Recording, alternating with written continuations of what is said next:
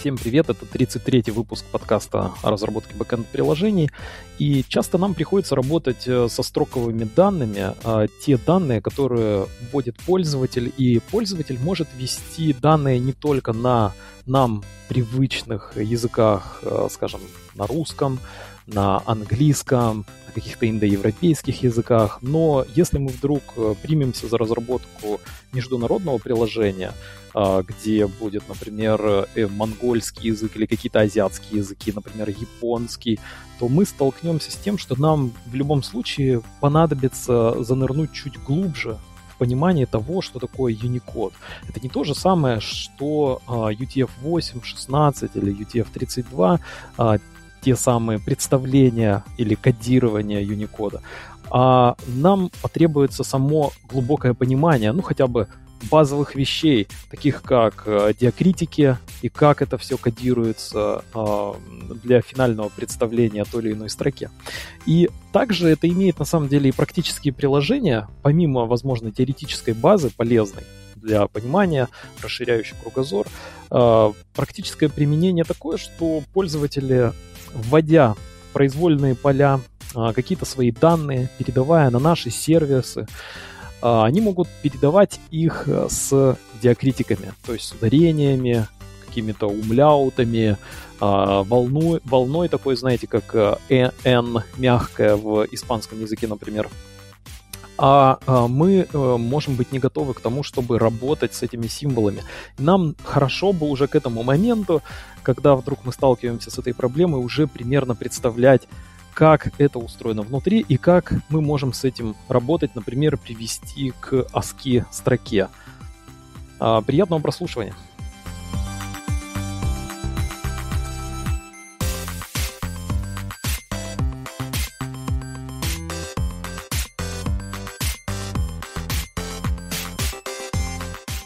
Ну, во-первых, наверное, интересно поговорить о том, зачем вообще Unicode знать, насколько это актуально.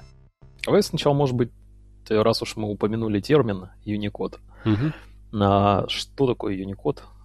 Ну, самое простое представление, это можно а, его Unicode представить в виде таблицы, в которой угу. у тебя есть а, символы, угу. и у каждого, каждому символу стоит в соответствии какое-то число. Это самое простое представление Unicode. На самом деле Unicode это больше таблицы. Там есть алгоритмы, там есть в стандартах много прописано всякой дополнительной интересной информации, но в упрощенном, в упрощенном виде это скорее вот такая таблица. А, а, а есть же разные способы кодирования. То есть есть UTF-8, есть UTF-16. А эта таблица а, Unicode, она без, как-то коррелирует с этим UTF-8, UTF-16, или это единая таблица, то есть она никак не меняется, это просто таблица? Ну, она, она коррелирует хотя бы потому, что UTF обозначает это Unicode uh, Transformation угу. формат. То есть UTF это, вот смотри, у тебя получается в таблице есть числа какие-то. Угу. Но мы же вот передаем не числа, мы, ну, мы передаем бинарное какое-то представление а, информации. И вот эти числа, а, которые стоят в таблице, их нужно каким-то образом представить в виде битов. А, и для того, чтобы их закодировать... А, Ты имеешь в виду символы, то есть у нас есть какие-то характеры, какое-то начертание, какое-то графическое представление каких-то символов. Они представлены в виде бинарной последовательности какого-то числа в конечном итоге.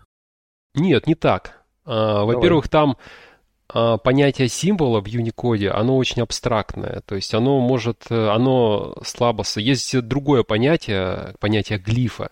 Вот глиф, mm-hmm. в отличие от э, символа, он как раз имеет какое-то визуальное представление. А понятие термин-символ в Unicode стандарте, он обозначает не то же самое, что ты видишь на тексте сейчас, например, если вдруг ты что-то читаешь, вот мы обычно то, что мы читаем, мы называем символами, но согласно стандарту Unicode это какое-то абстрактное понятие, это какая-то единица, смысловая единица э, текста. И у нее может быть самые разные представления. То есть в стандарте как бы разделили, э, что есть понятие символа, а есть представление символа в тексте. Так вот, э, вот эта таблица Unicode... А ты можешь пример привести, потому что звучит как мега абстрактная штуковина? А, ну, пример, например, латинская буква А. Вот угу. э, так называется. То есть у каждого символа есть какое-то название в Unicode таблице. А, вот, например, такое ты можешь встретить название. Там чуть ли не в самом начале э, этой Unicode таблицы ты можешь найти, э, например, такое имя, латинская буква А. Вот. А как она выглядит? Она может выглядеть э, совершенно по-разному. Наверное, про такие абстракции это, наверное, сложно немножечко все это То есть ты имеешь понять. в виду, что сама таблица задает как бы этот мэппинг, то есть как оно будет отрендерено на экране, это зависит от шрифта. Это зависит от многого чего. Это зависит от твоих приложений, от настроек, от, от много чего. То есть рендерингом занимается какая, какая-то софтина. Как она это отрендерит, там, она может это сделать совершенно по-разному. А Unicode, э, вот консорциум, та организация, которая разрабатывает эти таблицы, они концентрируются скорее вот на не на визуальном представлении, угу. а их больше интересует а, что-то более абстрактное, то есть просто вот э, какой-то некий смы- э, символ, как как единица какого-то текста, любого текста. То есть они стараются не привязываться к э, шрифту, к размеру шрифта, к тому, как э, все это будет отображаться, потому что это ну, чрезмерно усложняет э, их задачу. Их задача состоит в том, чтобы составить список, составить как бы таблицу всех символов, всех языков, создать единую таблицу. Э, у нее поэтому в начале юни как бы можно это понять как universal, там uh-huh. на самом деле еще есть несколько а, объяснений, там unique и так далее.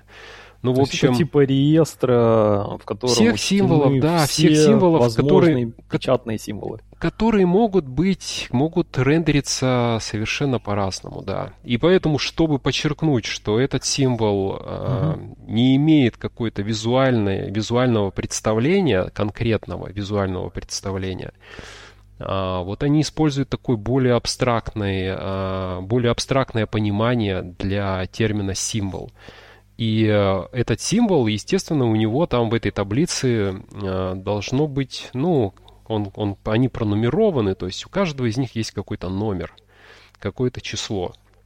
Какое-то уникальное mm-hmm. число, которое каждый символ отличает друг от друга. Позиция а, в этой таблице. Да, позиция в этой таблице.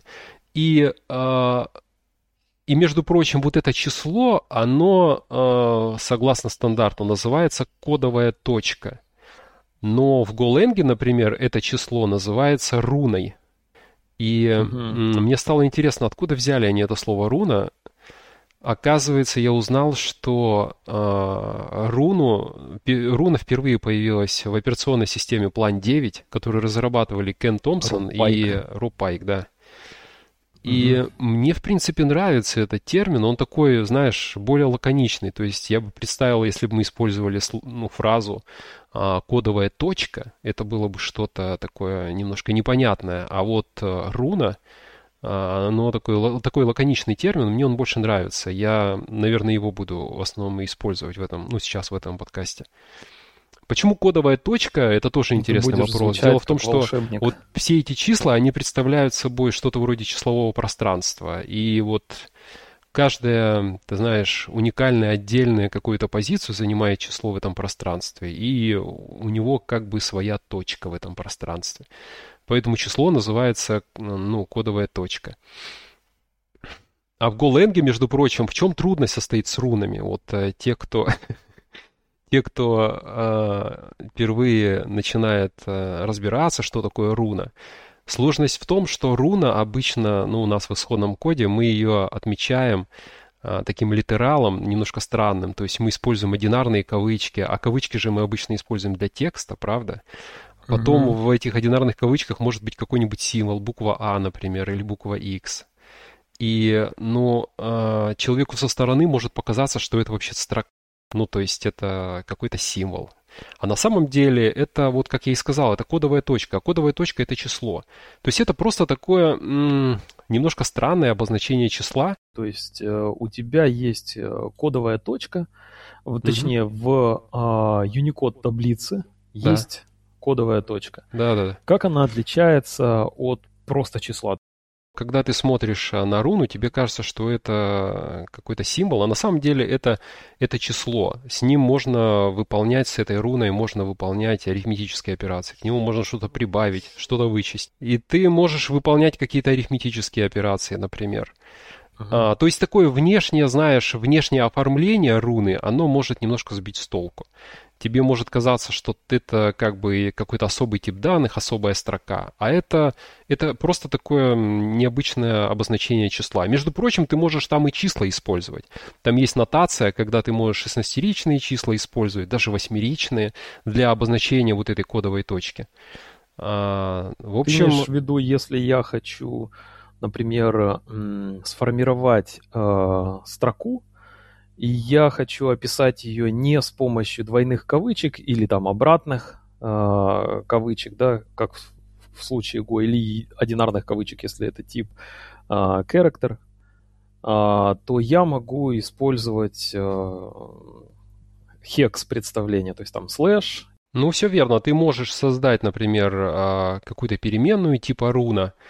И руна — это число из угу. таблицы Unicode ты должен э, ну, в диапазоне этих чисел выбрать э, какое-то число. И ты его можешь представить по-разному. Либо ты можешь напечатать этот символ в одинарных кавычках, либо ты э, пишешь действительно это число, например, 16-ричными. Оно может быть непечатаемое, это может быть непечатаемый символ.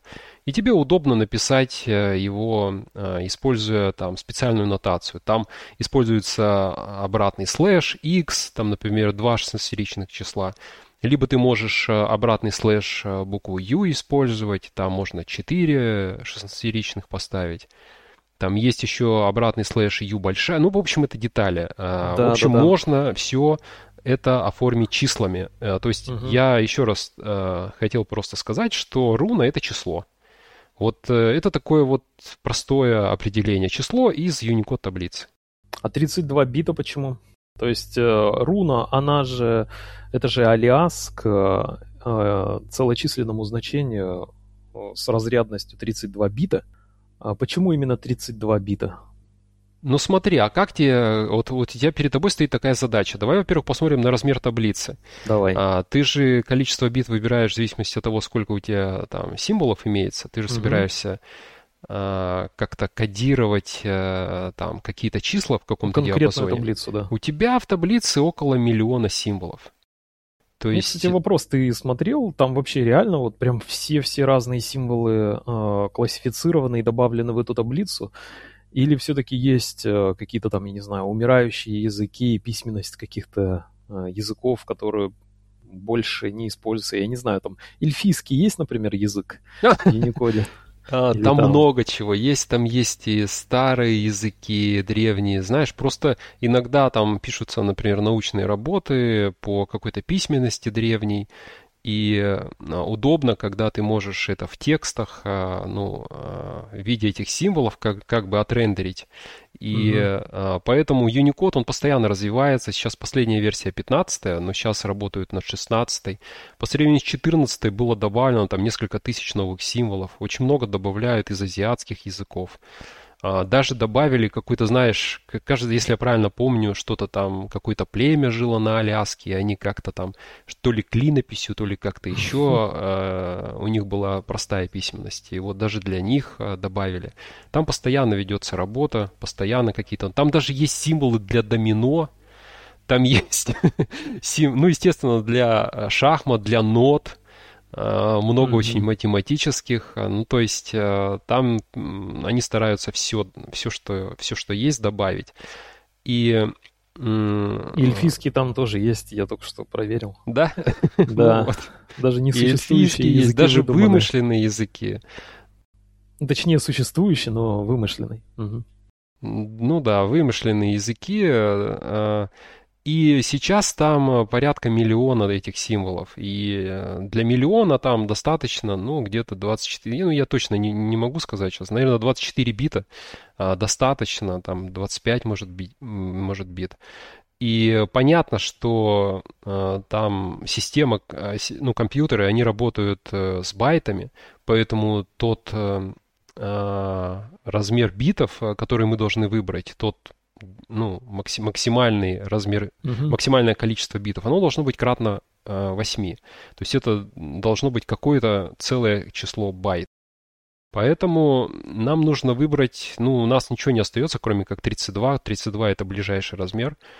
А, поэтому вот 4 байта это максимум. А, ты можешь самые последние в этой таблице символы закодировать, и у тебя там все твои 4 байта будут содержать какие-то значимые биты.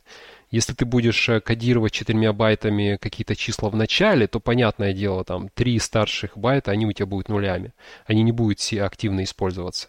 Но вот для каких-то там в конце э, таблицы символов ты будешь прям все 4 байта использовать. Угу.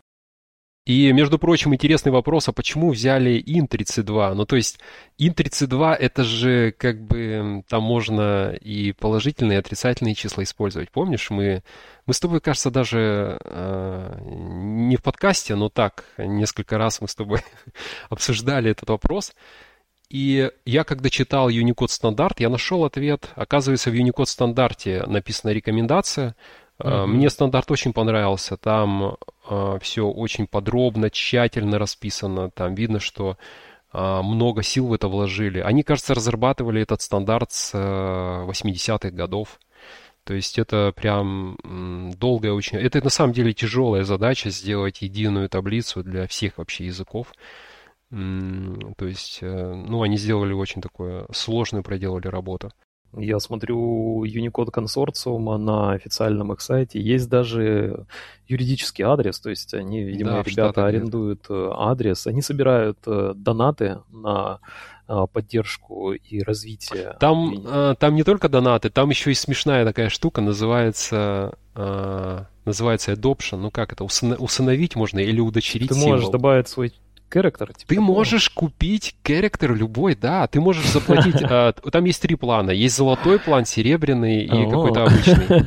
Реклама. Ты можешь заплатить 5000 долларов, купить какой-то символ, и прям там будет на доске написано, что этот символ принадлежит, ну, ты там указываешь ник, и если у тебя золотой план, ты даже можешь ссылку сделать, и кто-то может по этой ссылке пройти на твою страницу и видеть, какой ты, ну, как, кто выдающийся пожертвователь. Но я смотрю, там, золотой там есть план про, это сильно Там кто-то купил из организации по криптовалютам, я видел, так, ради интереса mm. я посмотрел. Кто-то купил, а, IBM даже есть организация. А, там есть э, гугловская, но при этом Google, это забавно, а, там ссылка не рабочая, там 404. вот. И даже есть какой-то разработчик, и, ну там прям есть э, физические люди, ну, лица, которые э, покупали, усыновляли эти символы. Угу. Ну, я смотрю, здесь есть не только золотой план, здесь есть и подешевле. Поменьше, поменьше. Есть за тысячу долларов, и там самый простой. Самый простой ссылку на тебя не будут давать, но ты там все равно где-то можешь мелькнуть. Да. Немножечко вошел в историю. Ну, ну, то есть Unicode с нами надолго, можно еще застолбить место в истории. Да, да, да. Так вот, э, возвращаясь, э, вот угу. продолжая тот интересный вопрос, почему int32, почему не uint32, например? Ну, как бы понятно, что в нашей таблице э, кодовые точки или руны, будем, можем их рунами называть, вот эти числа, они все, эти все руны, они положительные, там, там нету отрицательных чисел. Угу. И на самом деле мне понравилась рекомендация в стандарте. Там рекомендуется для разработчиков, для создателей языка использовать все-таки int32, чтобы через отрицательные числа передавать какие-то ошибки, например, какие-то сигналы, грубо говоря, сигналить о какой-то ситуации, а, может, может угу. быть, об ошибке. Вот. Вообще, такая общая рекомендация, насколько я помню, из общего понимания этой проблемы работы с э, знаковыми и беззнаковыми числами, рекомендация использовать э, беззнаковые числа, то есть unsigned, только в случае, если ты точно знаешь, что это переменная будет использоваться для работы с битами. То есть это какая-то битовая маска там хранится или что-то вроде такого. То есть э, если у тебя есть э, подозрение, что ты не только в качестве битов будешь использовать, то лучше не использовать. То есть, например, э, возраст. Какой выбрать тип переменной? Знаковый, беззнаковый. Казалось бы, проще всего выбрать, а, рациональнее выбрать беззнаковое значение, но не рекомендуется таким образом поступать, хотя возраст не может быть отрицательным, все равно проще и э, лучше использовать знаковое значение, так как мы с этим значением не будем работать как с битовой маской какой-то. Ну, это какая-то отдельная тема, мы несколько раз ее касались. Угу. В общем, лучше не усложнять себе жизнь, потому что в языках строгой типизации потом придется постоянно делать кастинг ну, то есть вы хотите что-нибудь сравнить, где-нибудь добавить что-то к значению возраста, и постоянно придется кастовать к unsigned а, типу. Намного проще а, для того, чтобы код выглядел более читаемым, не таким загроможденным, использовать а, signed, то есть знаковые значения. Хотя возраст и может быть, ну в случае, например, с возрастом, хотя возраст и может быть э, а, только положительным. Ну, здесь еще есть э, конкретно, если мы говорим про руну, то а, решили использовать все-таки тип int32, чтобы была возможность через отрицательные числа передать а, какое-то сообщение об ошибке. А что это за сообщение об ошибке? Немножко непонятно, ведь мы же говорим про а, просто про табличку. По большому счету у тебя а, все, у тебя что... может что-то не получиться, да. ты можешь э, там что-то не, не получится, там, например, ты получил а, биты, э, там несколько байт, и ты не можешь найти валидное число, то есть там может быть такое число закодировано в байтах, которое не соответствует угу. никакой вообще, то есть это невалидная руна. То есть можно, например, четырьмя, в 4 байта все единицы указать, но такой руны не существует. Руна это, как я уже сказал, это число определенного диапазона. А, оно, оно долж, это число должно быть в диапазоне как раз э, этой таблицы, Unicode таблицы. И, например, ты декодируешь какую-то строку, хочешь представить ее в виде рун, и, например, если... Я не знаю конкретной реализации в Go, кстати, никогда про это не задумывался, и даже не, не проводил похожий эксперимент. Например, если взять э, строку и закодировать ее с помощью 16-ричных, например, значений, э, несуществующие, вписать какие-то значения, я даже не знаю, получу ли я какие-то сигналы.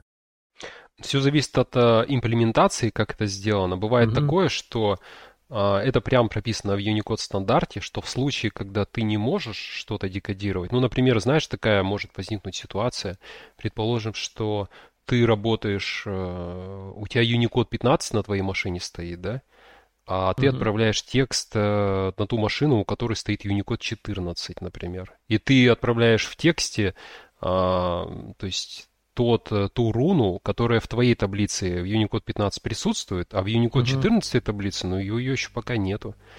И в этом случае, если та система, которая понимает, э, получает такую руну, которой у нее в таблице нету, она может заменить ее на специальный там если я правильно помню, он называется Replacement Character. Там у него какое-то особое, особое есть у этого символа.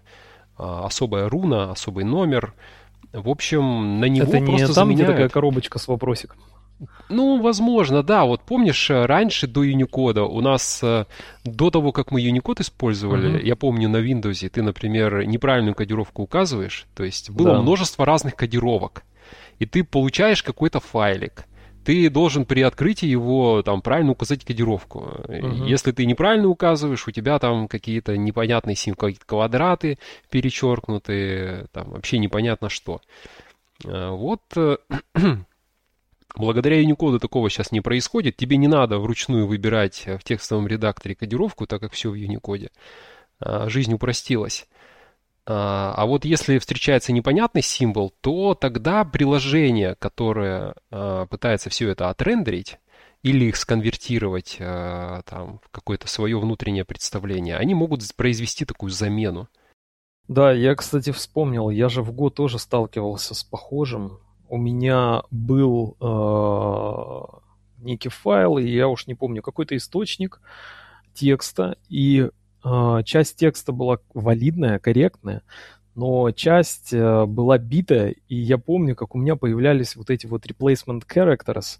То есть mm-hmm. это действительно, я сейчас посмотрел, это такая э, прямоугольник, mm-hmm. перевернутый на 90 градусов, то есть он такой pointy top, то есть он как бы указывает вершиной наверх, и такой знак вопросика внутри этого черного, беленький знак вопросика а. внутри черной. Ну, это такое вот графическое представление. Ну, знак вопроса, да, это, это, это хорошо, что используют для рендеринга. Это сразу намекает, что это что-то там Я вопросам. помню, я получал действительно, то есть Go, он делает э, замену э, на вот этот replacement character. Mm-hmm. Но э, является ли это сигналом? То есть то, о чем ты говорил. То есть вот это интересная тема, на самом деле, про сигналы она не очень... Это про сигналы, это рекомендация из Unicode стандарта. Не обязательно все, э, кто имплементирует это в других языках программирования, они могут как-то по-другому ошибки обрабатывать. В Go, возможно, возвращается ошибка. Но я где-то читал, я вот точно не уверен, я это не проверял, но вроде бы где-то в исходных кодах как раз используют отрицательные числа, отрицательные руны, mm-hmm. И вот это можно будет как-нибудь покопать, посмотреть. А, для, mm-hmm. для, для каких сигналов именно это используется. Но вообще рекомендация, а, согласно Unicode стандарту, использовать э, такие, э, такие типы, как int32, например. Еще интересно, а, я когда читал этот стандарт, я осознал сложность вообще многообразия языков. И, например, это можно понять на примере ориентации по тексту. А, мы привыкли, мы же обычно пишем справа налево всегда текст, слева направо, а кто-то пишет справа налево, там в арабских языках. А бывает такое, что... В Японии пишут... Э, Ой, да, в Японии пишут, во-первых, предложения идут сверху вниз, а, а сами строки идут справа налево. То есть, да, ты пишешь слова. И книжки у них наоборот. У них книжки а. листаются в обратном порядке. Вот у меня манга кое-какая тут завалялась. И э, получается, ты листаешь, э, ты лист... вот мы листаем слева направо, нет, мы страничку справа налево переворачиваем. Да, а у да, них да, справа налево. А у них угу. слева направо ты переворачиваешь странички, и кавер у тебя с другой стороны как Но тут, наоборот, тут идет конца, речь читаешь. не про то, как ты странички переворачиваешь, а про ориентацию текста. То есть э, ты когда пишешь э, сначала один символ, потом второй символ, в каком направлении ты это делаешь? И когда ты доходишь до предела, ну, того материала, на котором ты пишешь, ты дальше должен куда-то тоже двинуться. Ты либо вниз, либо влево, либо, ну, все зависит. То есть э, ориентация текста бывает, вот как мы обычно, слева направо мы пишем. Есть, э, например, в арабских справа налево. Бывает двунаправленная ориентация. В арабских языках, если я правильно помню, мы пишем справа налево, но когда мы пишем числа, то числа мы пишем слева направо. То есть буквы ты пишешь справа налево, но если вдруг тебе надо напеча- написать uh-huh. число, то его-то ты должен написать слева направо. То есть это двунаправленная бывает ориентация. Я э, читал, что бывает, были какие-то древние языки, э, кажется, древнегреческий, когда ты пишешь слева направо, а потом, когда тебе нужно второе предложение написать, второе предложение ты пишешь справа налево третья слева. Ну, то есть, понимаешь, у тебя такая получается попеременно. Сначала в одном направлении, потом другая строка в другом направлении, третья строка там в противоположном. То есть, постоянно меняется. А вообще крышесносная тема, это я прочитал про монгольский язык. То есть в монгольском языке тоже, как в азиатских, пишется обычно сверху вниз. Но когда в монгольском языке хотят перейти с вертикальной на горизонтальную ориентацию, то угу. каждый, каждую букву они должны повернуть на 90 градусов. То есть это как будто ты берешь такой лист, переворачиваешь, на бок кладешь, да? Да, да. То есть э, а, я к тому, что э, языков много, они такие все сложные. Мы, Ротация, короче, это необычно. Мы как бы в семействе э, привыкли вот к европейским языкам, и нам кажется, что везде так. На самом деле нет. Вот еще очень важное, мне кажется, понятие про языки, про их разнообразие, то, что возможно, ну, что очень полезно на самом деле знать, это а, диакритические символы, диакритики. Диакритики... Это всякие ударения, а, вот эти двойная точка над буквой Е. Да, да, да. Диакритики — это какие-то отдельные метки, которые добавляются к буквам. Они обычно меняют произношение. Допустим, у нас «е», а если две точки, то «ё» надо говорить. Угу. В каких-то языках а, меняется произношение, ну, не произношение, а меняется ударение, что, например, в, испан... в испанских э, языках у тебя такая черточка стоит над гласной, да, и ты, э, ты понимаешь, что в слове ты должен именно сюда сделать ударение.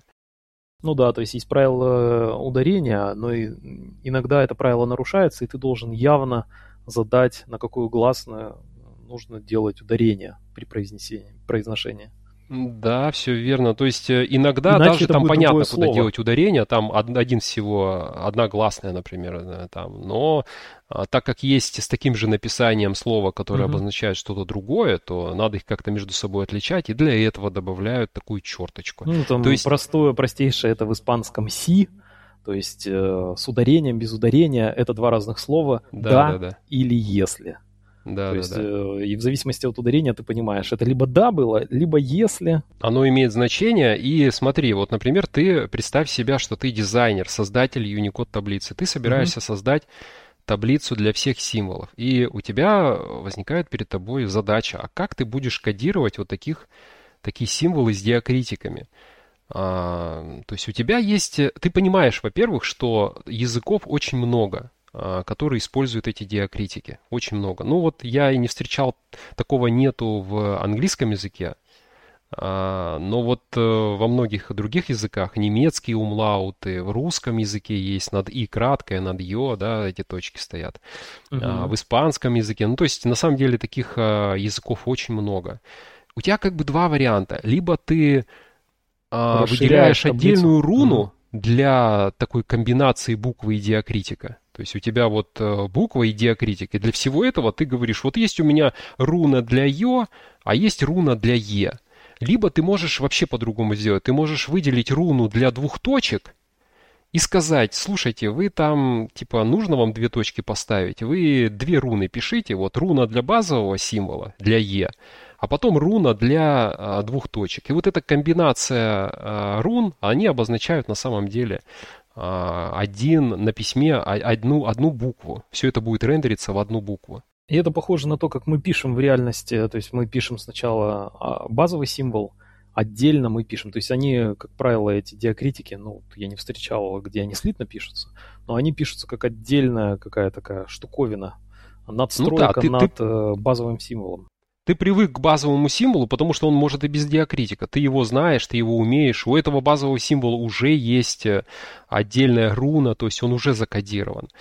А, и да, и потом ты что-то добавляешь, какую-то метку добавляешь. Это как отдельное да, движение руки. Ну, плюс, я думаю, это еще и из практических соображений. То есть, если бы это было, скажем, а, а, скажем, диакритик, э, и символ это была бы отдельная руна, то представь, если ты создатель шрифтов, то тебе нужно намного больше символов в твой шрифт запихать. То есть намного проще, э, намного компактнее у тебя будет шрифт твой. Если у тебя будет только гласная отдельно э, представлен вот этот, как ты говоришь, глиф, да, Uh-huh. и отдельный глиф для диакритика. То есть у тебя будет сама вот этот э, размер твоего файла шрифтов, он может быть компактней. Ну, про шрифты тоже можно подумать, но в первую очередь преимущества очевидные с точки зрения создателя таблицы. У тебя uh-huh. таблица просто тупо будет меньше. Потому что, ну, как бы тебе надо... Ну да.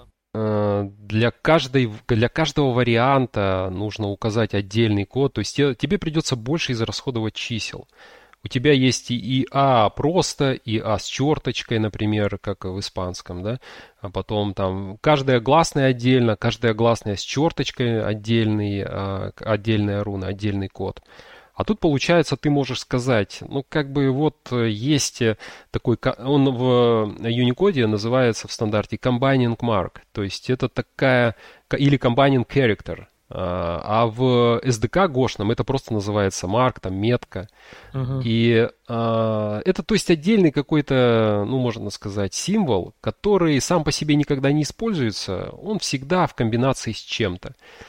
И еще есть преимущество интересное то, что если у тебя вдруг язык изменился, ну как-нибудь, например, а, то никаких проблем. Например, в русском языке над буквой У вдруг э, скажут, а вот теперь будем писать две точки. Да, без проблем. Вот у нас есть э, руна для двух точек, и мы будем... Mm-hmm. То есть как это все а, вообще выглядит? Ты сначала пишешь базовый символ, а потом э, какой-то, знаешь, э, какой-то добавляешь к нему метку. Причем их может быть вот этих combining characters, их может быть несколько штук. В разных языках там можно добавлять сверху несколько, снизу несколько. Вот у меня стоит испанская раскладка в добавлении к русской и английской. А, и чтобы вот эти а, написать а, там ударения, как правило, только ударения, ты сначала ставишь ударение, а потом пишешь любой характер, и над любым характером ты можешь поставить ударение. Это называется dead key, да, это мертвая клавиша. Так обычно делают э, те, кто имплементирует э, вот добавления таких составных, э, возможности добавления э, дополнительной какой-то отметки. Да, действительно, у тебя есть отдельная клавиша для, например, этого диакритика, ты сначала ее нажимаешь, затем после нее угу. ты ничего не видишь, она dead называется, потому что ты ничего на экране при этом не видишь. Ну, а у меня затем... рендерится это так, что у меня стресс, появ... ударение появляется, а потом а, я тайпаю. Да, а. да, да, в Ubuntu появляется, если сначала тайпаю, он там ага. рисует просто над пустым, над пробельным символом ударения, а потом угу. я тайпаю следующий характер, и он уже вместо пробельного символа туда вставляет э, тот, который тут, я только что Тут начал. важно на самом деле сказать, Визуально что... очень понятно и на самом деле нужно сказать одну важную вещь. Я сейчас немножко накручу, немного усложню тему. Давай. То есть мы только что говорили о том, как классно, что у нас есть э, там отдельный базовый символ, отдельный, отдельный диакритик. диакритик. Ага. Так вот, стоит сказать, что вот когда ты э, печатаешь э, таким образом обычно на клавиатуре, не знаю, там вот все это с диакритиками делаешь. На самом деле там будет э, одна руна использоваться для этой комбинации. Если есть такая э, руна в Unicode таблице, то она будет использоваться одна, потому что, ну, это лаконично. Ты меньше используешь э, байтов. То есть, меньше... а ну-ка давай-ка еще раз. Дело в том, понятно. что в Unicode таблице есть несколько вариантов того, как ты можешь, например, букву Ё букву Ё э, напечатать, ты можешь либо две руны использовать, либо одну руну. Mm-hmm. Вот про две руны я рассказал, что две руны, э, как бы, это, это такое, знаешь, это классное правило, и оно во многих языках действует. Но для некоторых языков еще бывает такое, что ты встретишь одну руну для того же самого символа. Например, для буквы Ё есть одна руна.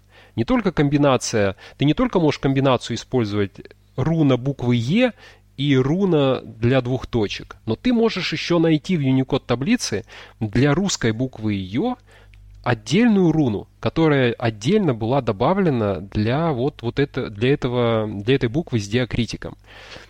А, То и это было для чего сделано? Это очень, твой... это очень важно. Для чего это было сделано? Это было сделано для совместимости. Дело в том, что Unicode а, у него один из принципов а, в его дизайне это быть совместимым с другими кодировками. И до Unicode очень популярны были кодировки, которые кодировали отдельными, отдельными рунами, кодировали не комбинацией, а отдельной руной кодировали какую-то какую букву. Такую, mm-hmm. знаешь, а, из вида измененную, на базе основной. И для того, чтобы вот э, сохранить эту совместимость, существует в Unicode таблице еще еще и руны для таких комбинаций, скажем так. То есть э, обратная совместимость. Да, это обратная совместимость. Э, не, не, не для каждого, не для каждой э, вариации там, твоего символа с диакритиком есть отдельная руна. Но для немецких там букв, там U сумлау, там для русской Е там с двумя точками, есть э, отдельные а, руны, прям отдельные. То есть у тебя появляется как бы два варианта. Ты можешь э, букву Ё а, на самом деле оформить либо двумя рунами, либо одной mm-hmm. руной. И у тебя все это будет э, отрендерено как одна буква Ё. Какие у этого последствия? Это, конечно, совместимость. Во-первых, а, мы добиваемся совместимости, и это очень хорошо. Бывают какие-то старые системы, которые понимают и могут рендерить только одну, ну, только вот такое число. А, они могут э, плохо разбираться, там, вот два числа, и это надо как-то совмещать, то есть, понимаешь, да? Угу. Но есть недостатки. Ты можешь написать э, букву Ё по-разному, ну, не написать, а как бы закодировать, либо комбинацией, либо одной руной. И когда ты будешь две строки сравнивать у себя в исходном коде, например, в Golang, ты может, э, можешь с удивлением обнаружить, что они не равны, потому что строки сравниваются по байтово. А это вообще-то, ну, как бы там разные руны. Хотя выглядит одинаково, но там разные руны. И либо, например, в базе данных ты ищешь, э, например, слово елка. И ты точно знаешь, что у тебя есть там это, например, елка слово. Но база данных тебе ничего не возвращает, потому что она может быть закодирована вообще, ну, по-другому, не так, как, э, не так, как ты ищешь. Понимаешь, да? А смотри, вот такой вопрос немножечко в сторону, а, к более практической а, части по поводу Unicode. Ведь Unicode я посмотрел, а, в Википедии есть табличка версий, и что в этих версиях Unicode было добавлено.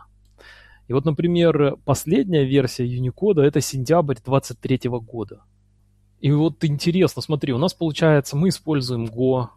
Кстати, Go 1.21, о, это какая у нас, сентябрьская, сентябрьский релиз. Ну, короче, вторая половина 23 года.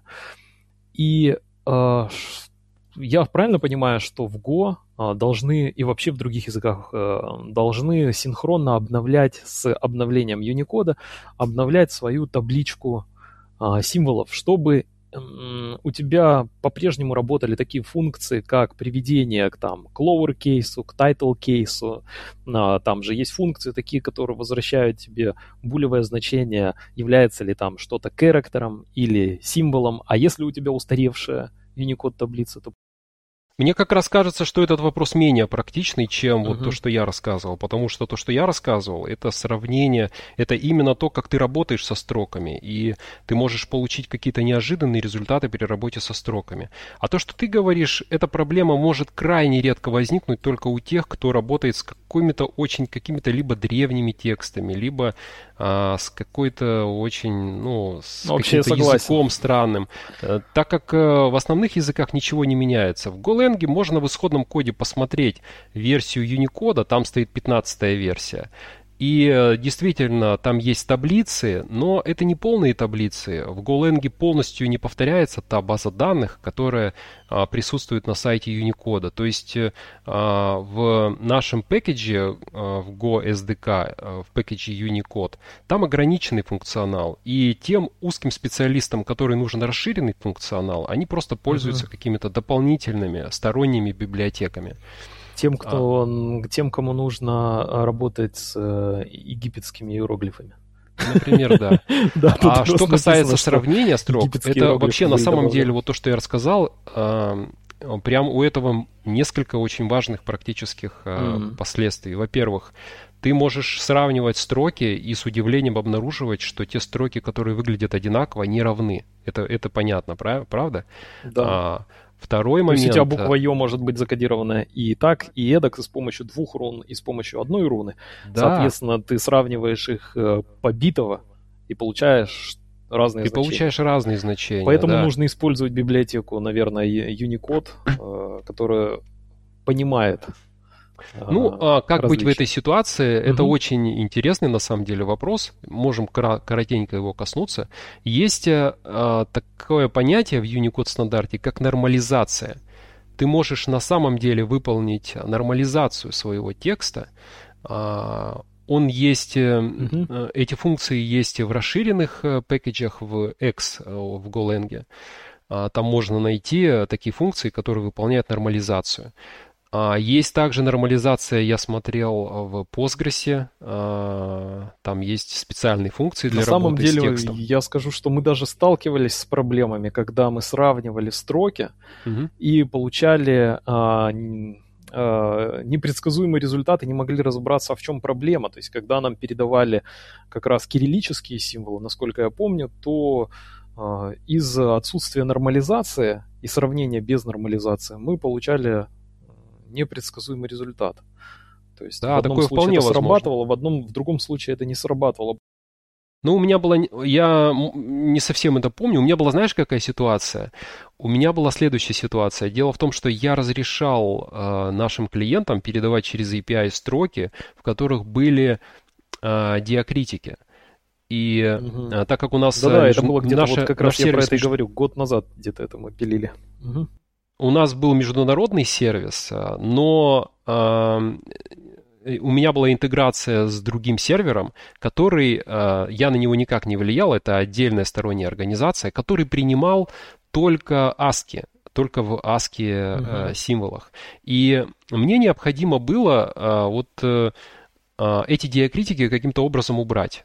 А обычно, как я уже сказал, самая частая популярная а, форма, в которой передают символы, это такая precomposed, так называемые символы, когда у тебя одна руна, руна кодирует э, все вместе. Там в этой одна руна обозначает символ, в котором уже есть э, диакритик. И на самом деле ты можешь э, а, в Golang, например, ты можешь использовать нормализацию, которая называется NFD, декомпозицию. И ты можешь разбить все такие символы на две части. То есть у тебя будет базовый, а потом будет комбайнинг. Комбайнинг марк, ну вот сам непосредственно диакритик. Угу. И затем ты можешь, перебирая эти руны, ты понять, э, есть в Golang, в SDK тоже такая функция, которая позволяет тебе понять, а является ли это диакритик или нет. если ты встречаешь диакритик, то ты просто его убираешь. И а, вот я что-то такое делал, я использовал NFD для того, чтобы избавиться от а, вот этих а, а, символов.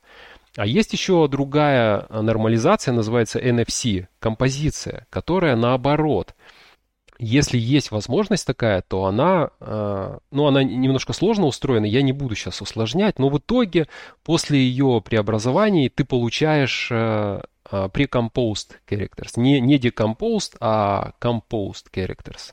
То есть руна, которая, если есть такая руна, которая обозначает букву с диакритиком. Одна руна ты получаешь одну руну для одного символа. То есть, если, если у тебя если был, такая руна есть. была буква Ё с двумя рунами, то ты да, получаешь, ты получаешь одну, да, одну. да, да. А, то есть есть вот, э, и ты можешь использовать, например, NFC нормализацию, если ты понимаешь, что в твоей базе данных все в таком, знаешь, сыром формате, и там может и так, и сяк быть, и ты хочешь там, например, точно найти, что есть слово елка, э, даже если ее а, либо комбинация рун обозначается, либо одной руной, то ты можешь э, использовать в PostgreSQL э, специальные функции, которые будут выполнять нормализацию. Ну, а обычно в таких случаях используют NFC, NFC нормализацию ты использовал э, из Experimental какой-то пакетч для работы с Unicode? Там есть норм пакетч, норм, uh-huh. да. Я точно не помню, ну он где-то в X э, норм какой-то пакетч, да. На самом деле это интересная проблема, с которой, э, ну, о которой ты редко задумываешься. То есть ты берешь у пользователя какие-то данные в произвольном виде, а пользователь не факт, что ввел их без диакритиков, то есть, возможно, он ввел их с диакритиками, а принимающая сторона, как в нашем случае, насколько я помню, они не документировали, что они принимают строго ASCII символы. Да, все. да, да. И да. мы им передавали, а потом оказалось прямо в продакшене, что они не принимают, потом пользователь передал э, что-то с диакритиком, и пришлось отфильтровывать Да, да, да, примерно так данные. это было. Это было прям несколько лет назад. Можно еще рассказать про графемные кластеры. Это тоже важное понятие. Во-первых, давай знаешь, как еще, вот еще один такой момент а, про, по поводу рун. Когда мы итерируем, используя range, итерацию в Golang, мы итерируем по рунам. Это понятно, да? То есть мы получаем на самом деле а, руны, когда итерируем строку. Угу. И представь, что у тебя там есть а, ну, комби... э, последовательность двух рун для одного символа. То есть ты теперь, э, зная, что вот э, мы сейчас рассказали о том, что у одного символа может быть несколько рун, у одного символа несколько рун, ты понимаешь, что на самом деле ты одну букву будешь несколько раз итерировать. То есть каждый раз получая руну, это ты не символ получаешь, а ты получаешь, возможно, часть этого символа. Например, диакритик. Например, ну, сначала базовый, потом несколько, например, диакритиков. А представь, что тебе нужно понять, а сколько вообще там символов в этой строке. Когда ты работаешь с английским языком, у тебя таких проблем вообще никогда не возникает. Там нету такого, там нету этих диакритиков, и слава богу, там все просто. Но когда ты пишешь международное приложение, то у тебя может возникнуть какая-то задача по подсчету, а сколько вообще символов. Не... Вот когда ты длину строки смотришь, ты смотришь длину байт. Это вообще другое. Ты можешь э, к типу slice рун, чтобы посмотреть, сколько рун. Но сколько рун, это не значит, сколько символов. Опять же, тебе хочется посмотреть, а сколько там, ну, как бы, э, глифов, сколько там, вот, как этот человек воспринимает, вот, как букву, как она видится человеку, сколько таких букв. И вот есть понятие интересное – оно очень важное. А, это графемный кластер. Графемный кластер – это та последовательность рун, которая воспринимается на письме как одна буква. И uh-huh. есть специальная библиотека, мне я ее смотрел, а, она очень интересная, мне понравилась. Она сторонняя библиотека, называется Uniseg. Uniseg, в ней ты можешь ты можешь выполнять интересные разные задачи, в том числе ты можешь, например, получать а, длину, сколько там графемных кластеров у тебя в строке. Ты можешь итерировать по графемным кластерам. Либо ты можешь, например, почему она вообще так называется? Юни – это от слова Unicode, а SEG от слова сегментация. Дело в том, что в Unicode стандарте есть э, несколько интересных алгоритмов в приложении к стандарту прописанных. Там есть алгоритм для э, поиска того места в тексте, где можно поставить разрыв строки. Это в разных языках, там, там разные правила. А, нельзя, например, разрыв строки поставить перед запятой, или нельзя разрыв строки поставить там а, а, после открывающейся скобки, mm-hmm. например. То есть есть разные правила, где нельзя поставить. И вместо того, чтобы самому изобретать вот э, как бы этот алгоритм, ты можешь воспользоваться уже готовым. А также есть возможность, есть еще отдельный алгоритм, это алгоритм по сегментации где ты можешь найти границы графемных кластеров, границы слова, границы предложений. У нас, например, есть такая интересная задача. Вот смотри, мы, э, у нас есть какой-то лейбл да, на посылке, а там есть две адресные линии. То есть э, ты можешь адрес вводить, э, ну, в, у тебя есть две как бы строки. И представь, что ты получаешь э, одну строку, и она, одна строка не помещается, например, в то, а, в адрес, ну, в тот, в, тот, в тот поле, куда ты должен ввести часть адреса. Ты, понятное дело, вот эту большую строку, ты должен ее разбить на части. И вот Unisec, например, такая библиотека, она тебе позволит найти э, то место, где э, правильнее всего можно будет поставить разрыв строки.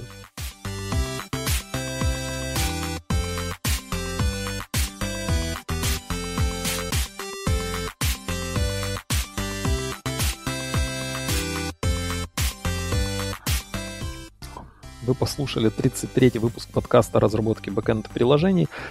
А, этот выпуск получился объемным, даже несмотря на то, что я его немножечко укоротил. Я выкинул э, последнюю часть, где мы обсуждали кодировки UTF-8, UTF-16, UTF-32, как можно закодировать и представить э, Unicode э, строку в компактном виде. Э, я думаю, мы как-нибудь в следующий раз обязательно обсудим. Эта тема на самом деле интересная. А, есть несколько забавных, интересных историй, связанных с этими кодировками. И сама история появления этих кодировок тоже примечательна. И совместимость с разных кодировок и как разные приложения а, отображают те или иные кодировки. А, так или иначе, к этой теме, я думаю, мы вернемся. Тема заслуживает внимания.